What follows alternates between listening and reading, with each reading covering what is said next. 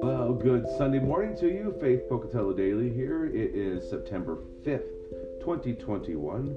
We're just going to go right back into the Word. Acts chapter 16, verses 11 through 15. And this is exciting. This is one of my favorite parts of Scripture. Um, in fact, uh, it's something that uh, I will be preaching on today. So uh, we'll hopefully get a little more insight into there.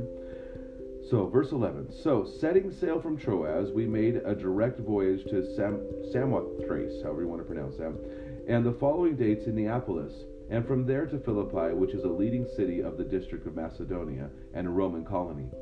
We remained in this city some days, and on the Sabbath day we went outside the gate to the riverside, where we supposed there was a place of prayer. And we sat down and spoke to the who had come to get women who had come together. One who heard us was a woman named Lydia, from the city of Thyatira, a seller of purple goods, who was a worshiper of God.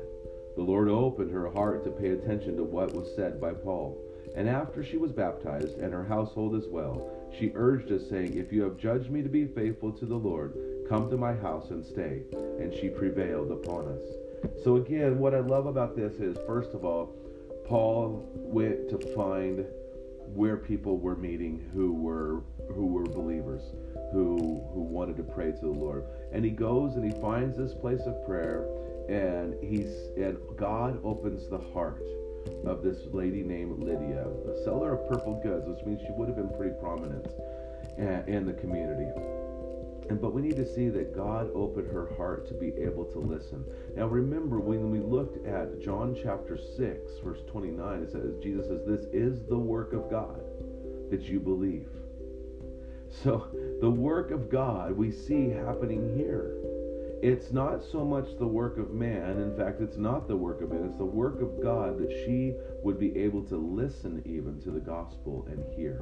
Listen, God is working all the time. He's giving people the ability to hear the gospel. We get to give it when they are ready because the Holy Spirit does the work. What what a wonderful promise we have.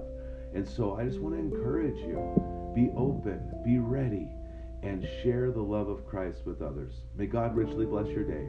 Enjoy Jesus. Go and share life.